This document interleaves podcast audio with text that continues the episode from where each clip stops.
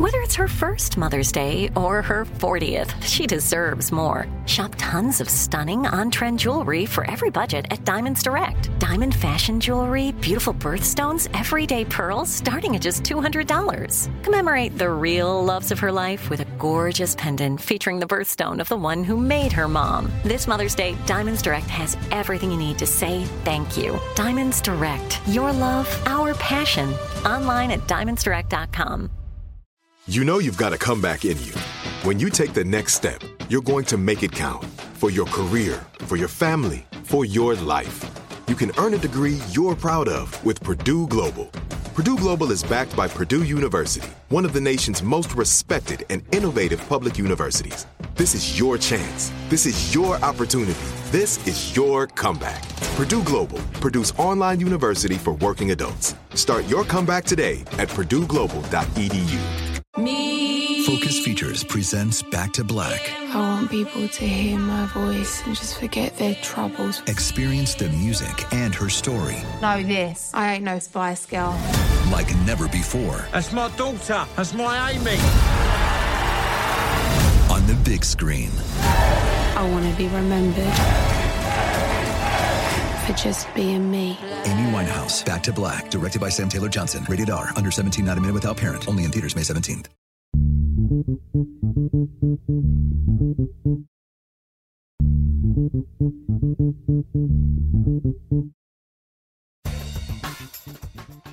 Good morning, peeps, and welcome to Woke AF Daily with me, your girl, Danielle Moody, recording from the Long Island bunker.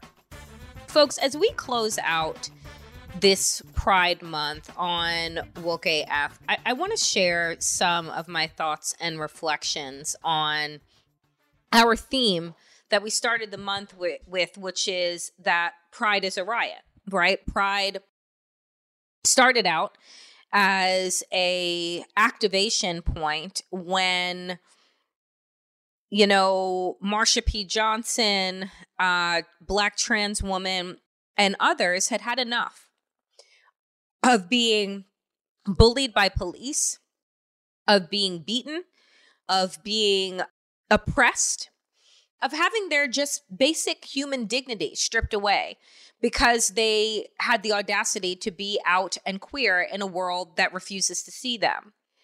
And what is unfortunate is that for the first time in my life, and I'm sure for the first time in, in your lives, we are living at a time when it isn't about progression anymore. It isn't about expansion of rights that were denied marginalized people because at the writing of this constitution, you had the white men that were in power who owned other people telling us what the laws should look like in a democratic land.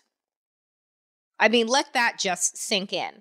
And now you have a radicalized, corrupt Supreme Court who is deciding that there is no precedent and they are going to be the originalist. So essentially, I don't know what the fuck Clarence Thomas is doing on the Supreme Court because, you know, if they want to be that original, then maybe I don't know, slavery should come back, right? And so he should have no voice and have no place. I think about how hard the LGBTQ community has fought over the last several decades and the part the small part that I have played in the fight for marriage equality in the fight for dignity respect and humanity as a voice of the community. And I think that for a while right and I've said this before on this show that during the Obama years we all got comfortable because we had felt that there had been decades of fighting, decades of blood, decades of loss. I mean, if you think about the first pandemic to hit this country was the AIDS epidemic. And because of who it was killing initially, the Reagan administration didn't give a fuck, right? They wouldn't even utter the word AIDS. So let let it wipe out the queer community that we think is an abomination anyway. That tells you who these people are that regardless of their sexual orientation or gender identity, they were human beings that were dying literally in the streets, and the president of the United States could have given a shit, right? During the Obama years, fast forward, we thought that we had arrived, that we had gotten to this place where equity and justice was go- was it within our reach and that we were seeing it, we were celebrating. And then we got complacent because we believe that once things were codified into law, which they are not, but once the Supreme Court had made this decision to respect the rights of human beings, that we would never be living at a time when that same body would be the body to take away constitutional rights that are earned. So I sit here today on the last day of Pride and I'm thinking to myself, we have to riot. We have to get out into the streets. We have to recognize that the powers that the supposed founding fathers of this nation granted the people was that the will of the people were going to move the representatives of this country and not the other fucking way around. And the thing is, is that I think that our representatives have gotten way too fucking comfortable, right? That I've gotten a series of emails and text messages from the Biden administration, from Nancy Pelosi, and I'm like, miss me with your bullshit. I don't want you all in power anymore. And I don't want to give you power anymore. As a matter of fact, I'm reclaiming my motherfucking time and my motherfucking energy. And I'm going to put that into state and local work, right? Into doing the best that I can to protect my little community, my hub, my space, because you all don't do dick with the power that is given to you. And so, unless the people decide that we have had enough of feckless fucking leadership, until the people decide that we have had enough of people giving us lip service and then doing nothing with the power that we have given them. You know, I want to tell you this Kamala Harris went on and did an interview with Dana Bash on CNN following the Roe v. Wade decision. And Dana Bash asked a very basic fucking question. What do you say to Democrats who voted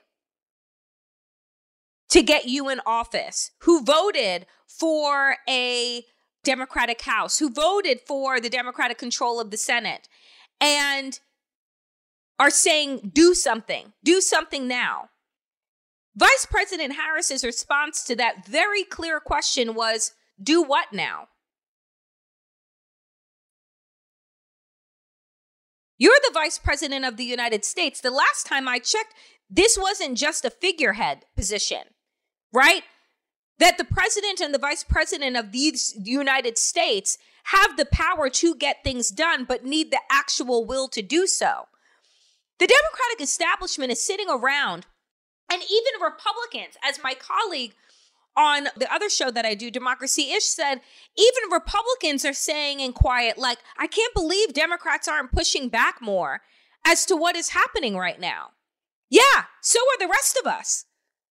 Sending a fundraising fucking email about Roe v. Wade instead of putting it together an action plan, instead of putting abortion clinics on like state fucking lines, right? So that people don't have to figure out how they're going to travel cross state lines, get plane tickets, and do all of these things. Figuring out the strategic, creative, innovative ways to fucking protect the very people that voted for you instead of throwing up your hands and saying, do what now? Then get the fuck out of the way. Because I am coming this close to starting to actively call for Democrats who actually give a shit, like Alexandria Ocasio Cortez and Cori Bush and the others, to fucking mobilize a third party. Because I am so tired of being told what Democrats can't do and what they're unwilling to do because those that are in leadership are wealthy and they are white and they are protected. And they think that the rest of us, oh, you'll get another shot at some point. But what is happening in this country now, what we, the rest of us, are going to have to live with for the next 30, 40, 50 years, they'll be long dead and gone. So they could really care less. So without the actions of people recognizing that it is time for us to hit these streets, it's time for a national fucking work boycott. It's time for us to shut this shit down. And to remind these elected officials who exactly they work for. And I'm saying, you know, I don't advocate for violence at all. I don't advocate for violence, but I want to be very clear that the right does. That they are advocating for violence. That each and every measure that you are seeing coming out of this Supreme Court, each and everything that you're seeing coming out of the mouths of Republican candidates is a flare, is a signal to what they are willing to do and how far they are willing to go in order to control this country and everyone and everything in it. So if we're not ready and willing, right? Everyone needs to start thinking about what they're going to be willing to sacrifice and stand up for in order to fight for our freedom because it's going to be us on the front lines, not these elected officials that are sitting up in their fucking ivory towers praying and wagging their fingers at their opponents that literally 17 months ago tried to fucking kill them. If that wasn't a wake up call, I don't know what the hell is, but I know the rest of us are not hitting snooze anymore. Coming up next, my conversation with Representative Liz Bennett, who will be, who just won her state Senate primary. And if she wins come November, will be the first out LGBTQ member of the Iowa State Senate we get into a conversation about how important states are right now and what she sees as she is campaigning on the ground in Iowa about the sense of urgency that people have. That conversation is coming up next.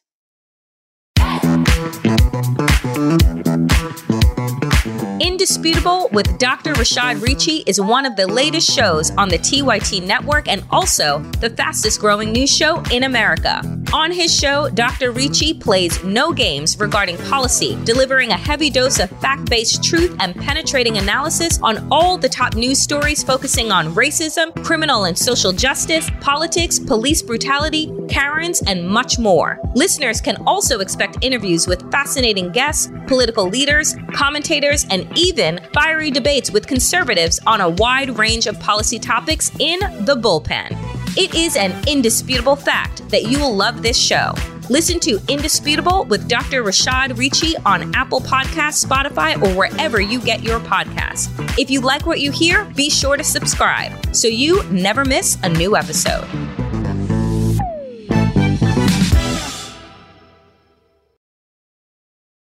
Hey, I'm David Plotz of Slate's Political Gabfest. As another election season accelerates, it can be tricky to sort through all the noise in the news. Each week on the Gabfest, John Dickerson, Emily Bazelon, and I decipher the headlines, break down the races, and tell you what issues really matter. We do not always agree. We definitely do not always agree, but we always deliver thoughtful debate and we always have a good time. So subscribe to Slate's Political Gabfest. New episodes every Thursday. Folks, I'm very happy to welcome to Woke AF Daily for the first time Representative Liz Bennett, who is running for state senate uh, in Iowa and is the will be.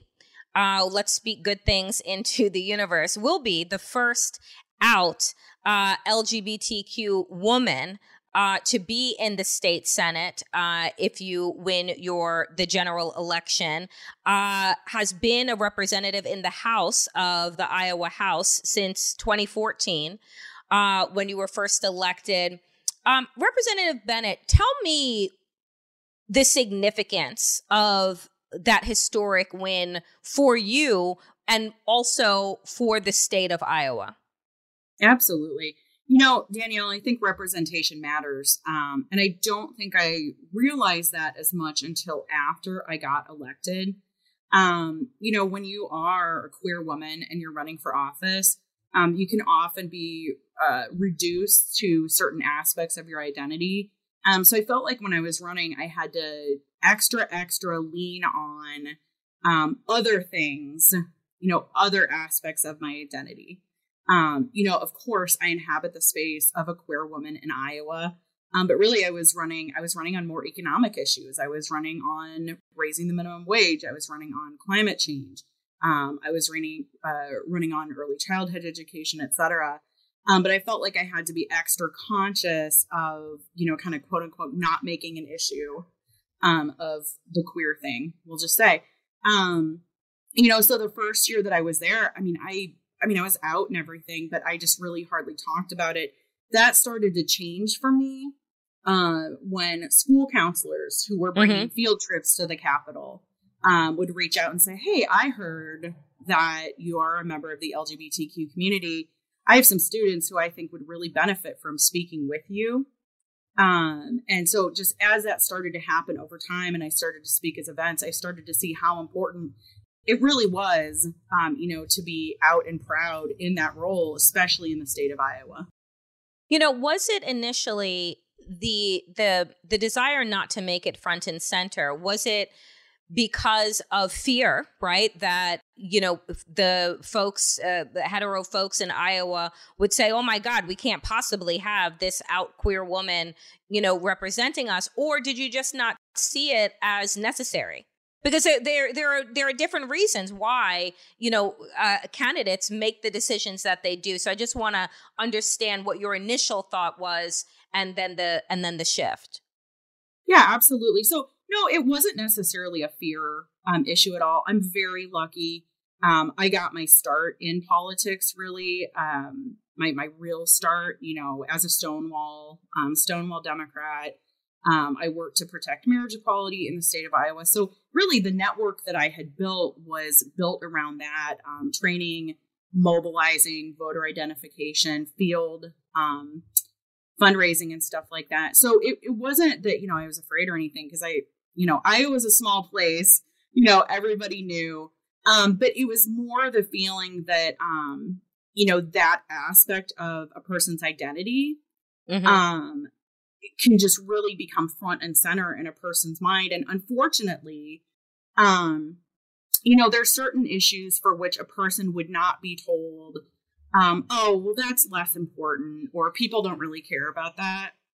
Um, you know, but I think issues pertaining to marginalized people um, are still given that treatment. So I felt like I really had to prove um, and remind people hey, I am a female trainer for a technology company here in Iowa. Um, you know, I'm working with people, some of these folks, this is going to be their first family sustaining job. Um, you know, I've competed in this environment. I'm taking the perspective of a young professional to the state legislature.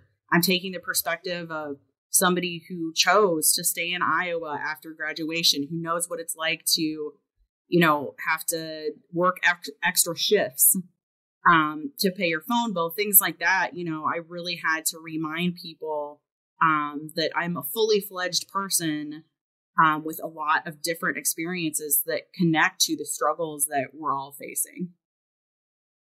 You know, what we are learning, right, with these horrific decisions that have been uh, brought down by the Supreme Court, and kind of, in my humble opinion, currently a very ineffectual uh, administration, is that the power really is in the states. So, can you talk to us about the importance, right, of um, of of people like yourself being in the state legislature and the impact um, that is necessary to fight back against what we are seeing at the um, at the federal at the federal level.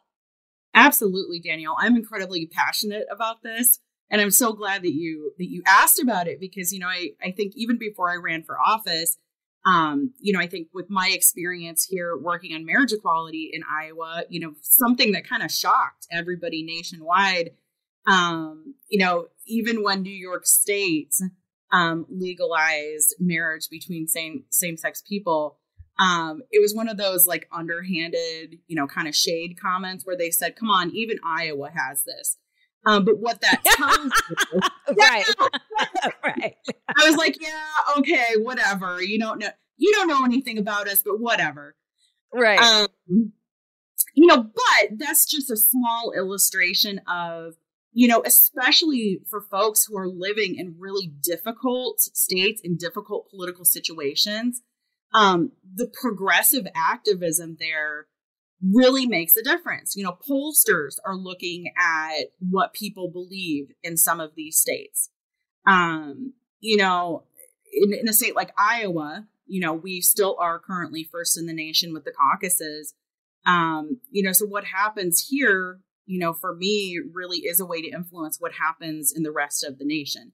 Um, you know, now that we don't have a right to privacy, apparently, um, now that your trash can has more of an expectation of privacy than your uterus. God damn. Um, mm-hmm. It's right. It's mind blowing. It's it's just mind blowing. It's one of these things. You know, maybe you feel like this sometimes, Danielle. We know these things. Mm-hmm. You know, mm-hmm. we know these things, but I think it's a coping mechanism. It's almost like it's still unbelievable or it's still shocking. And I, I really think that's mm-hmm. a coping mechanism. Yep. Mm-hmm. Um, because it, it really is so much to internalize that, like, literally a trash can, a trash can, a corpse has has more rights. Um, you know, so when we're talking about getting thrown back to the states, um, you know, people have to know that what has happened at the federal level is the result of a concerted effort, um, unfortunately, by people we know, people we right. see at the gas station. Yep.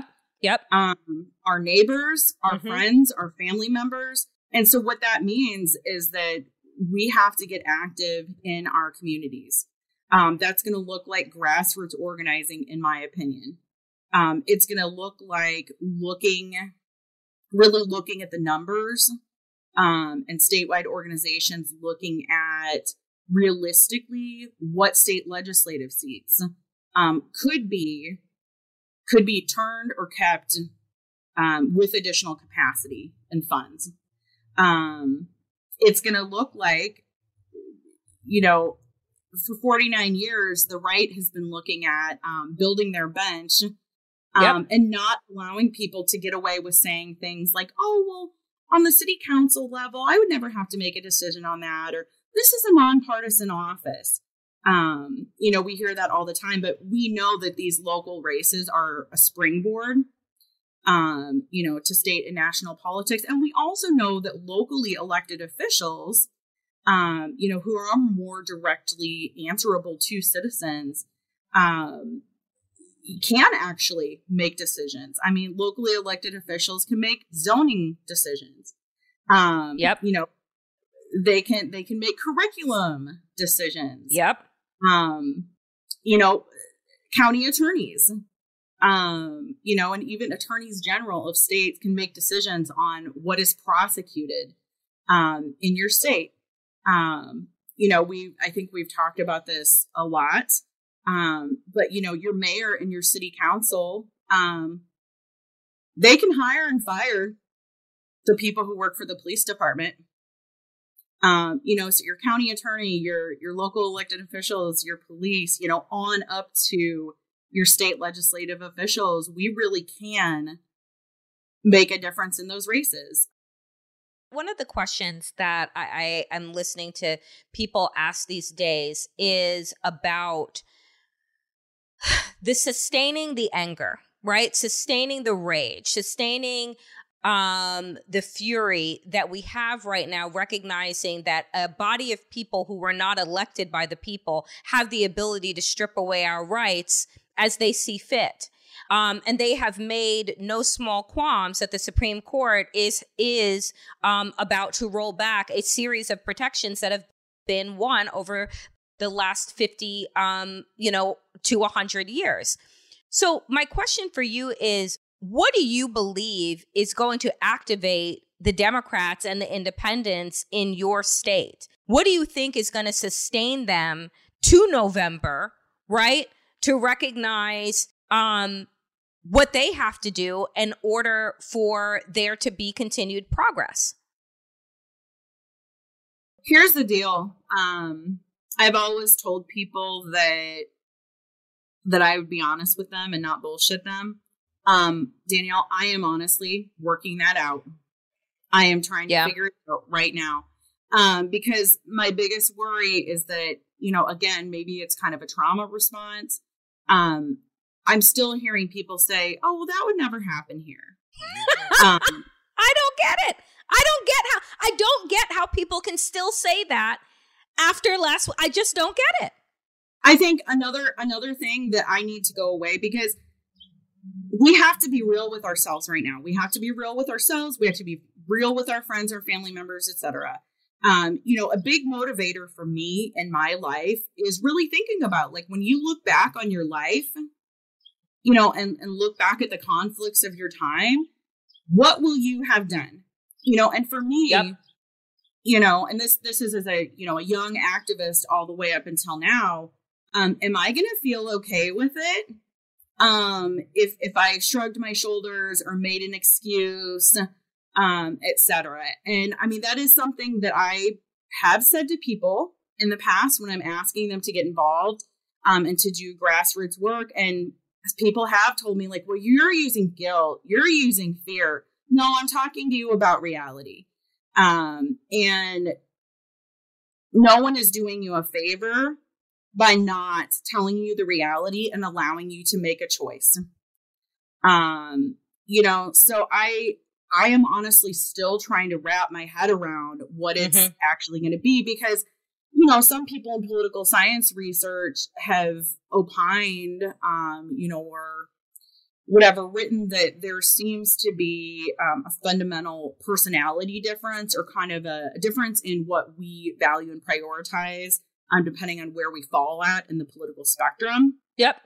Um, you know, so somehow or another, um, we have to somehow figure out how to take who we are as people who are left of center and make it sustainable.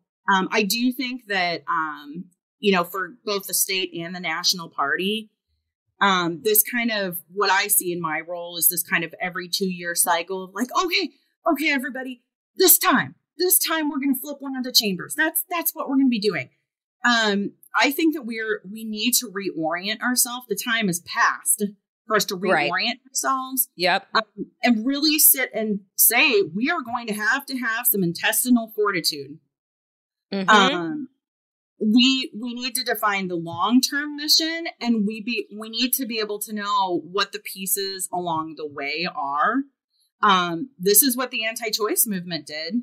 You know, they've known that they've just been chipping away, chipping away, putting things into place over the long term. But I think a lot of times for people who are left of center, um, you know, we kind of need that that immediate feel good um, or that immediate victory. Otherwise, we are really prone um, to being like, oh, well, it doesn't matter. It doesn't matter if I do anything.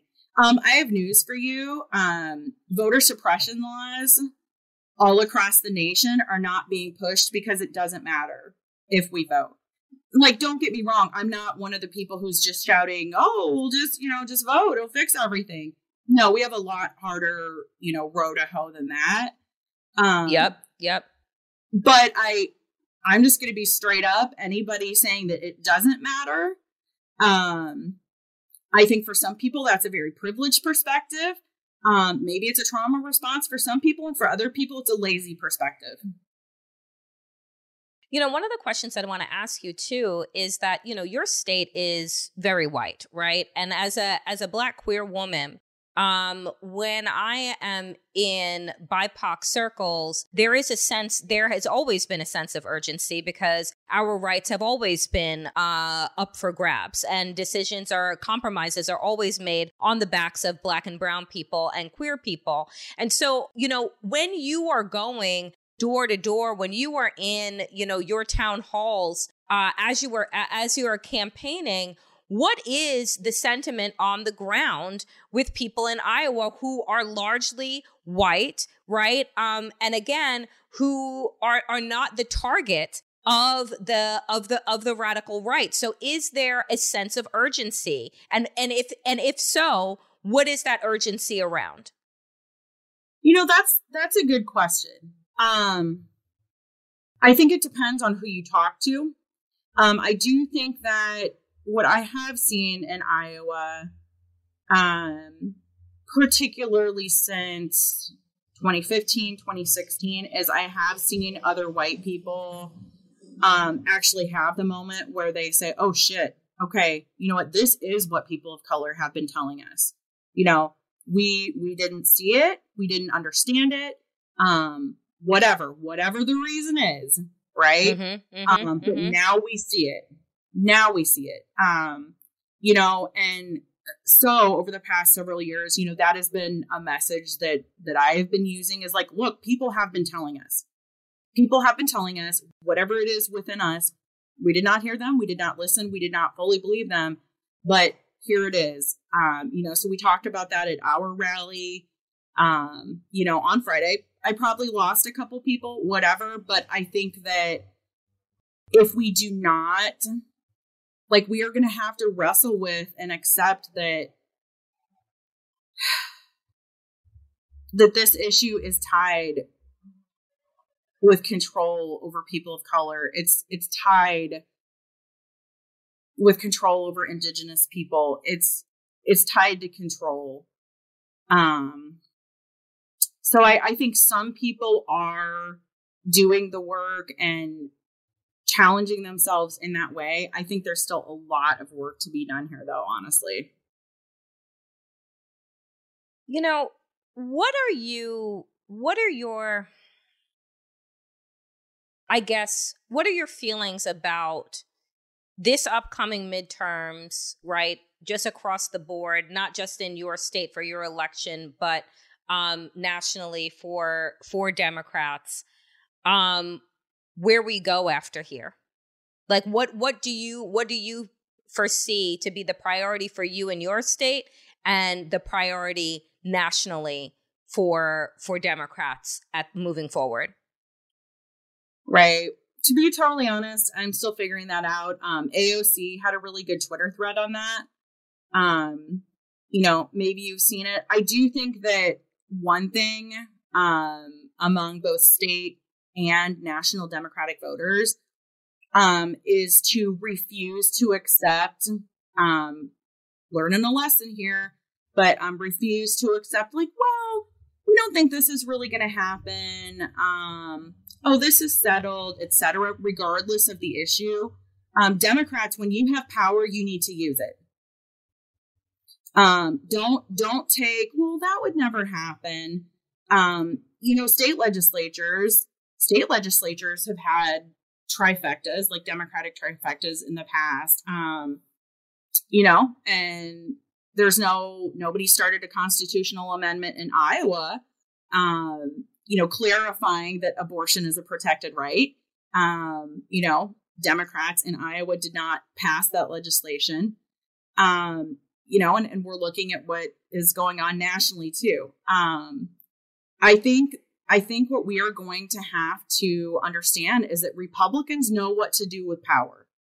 yep And they don't they don't ever seem confused No, they know what to do with power. Um, they don't get lost in this, that, or the other thing.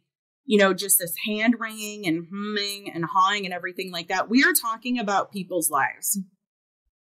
You know, like whether whether it's children being thrown in cages at the border, Mhm. um, you know, whether it's indigenous women being murdered, you know, all the Mhm. people, you know, whether whether it's trans women, whatever, um, Republicans know what to do with power.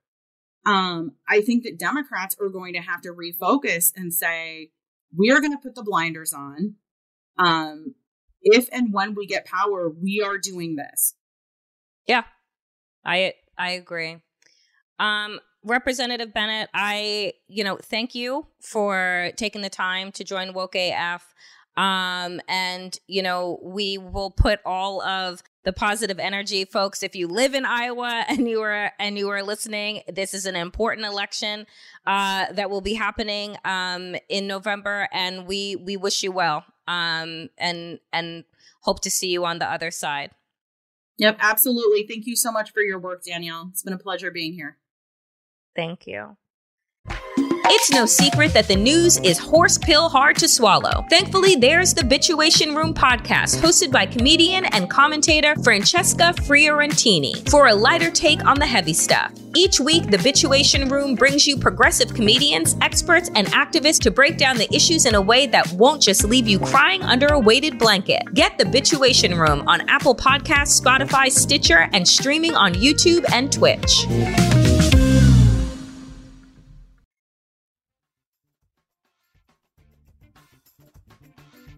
That is it for me today, friends, on this Woke AF. As always, power to the people and to all the people power. Get woke and stay woke as fuck.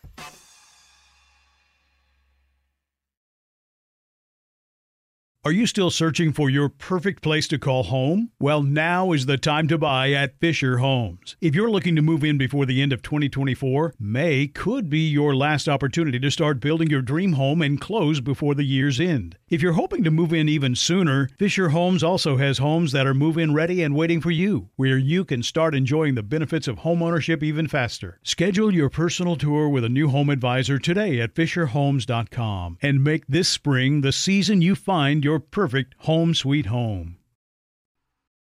This is Raquel Willis from Queer Chronicles. Right now, there are close to 500 anti LGBTQ plus bills in state legislatures across the country. Lambda Legal is leading the charge against these hateful bills that target mostly trans and non binary people. You can fight discrimination and help write the next chapter of Lambda Legal history. To learn more about their open cases and to donate, visit lambdalegal.org. That's lambdalegal.org. I'm so excited to tell you JC Penney and country music singer-songwriter Walker Hayes are partnering together on a new limited time men's collection for the everyday guy. What I love about Walker Hayes is his laid back nature. He's a family man and being a country megastar while also having seven kids. You know, he likes to keep his style cool and casual. This new collection is perfect for the guy living the t shirt life or someone wanting some fresh options that feel just as good. It's easy to wear, affordable styles that celebrate the ultimate family man, along with the quality, durability, and sensibility dads appreciate. Available online Saturday, May 4th at jcp.com and in store Thursday, May 16th, just in time for Father's Day. Limited time only. JCPenney, make it count.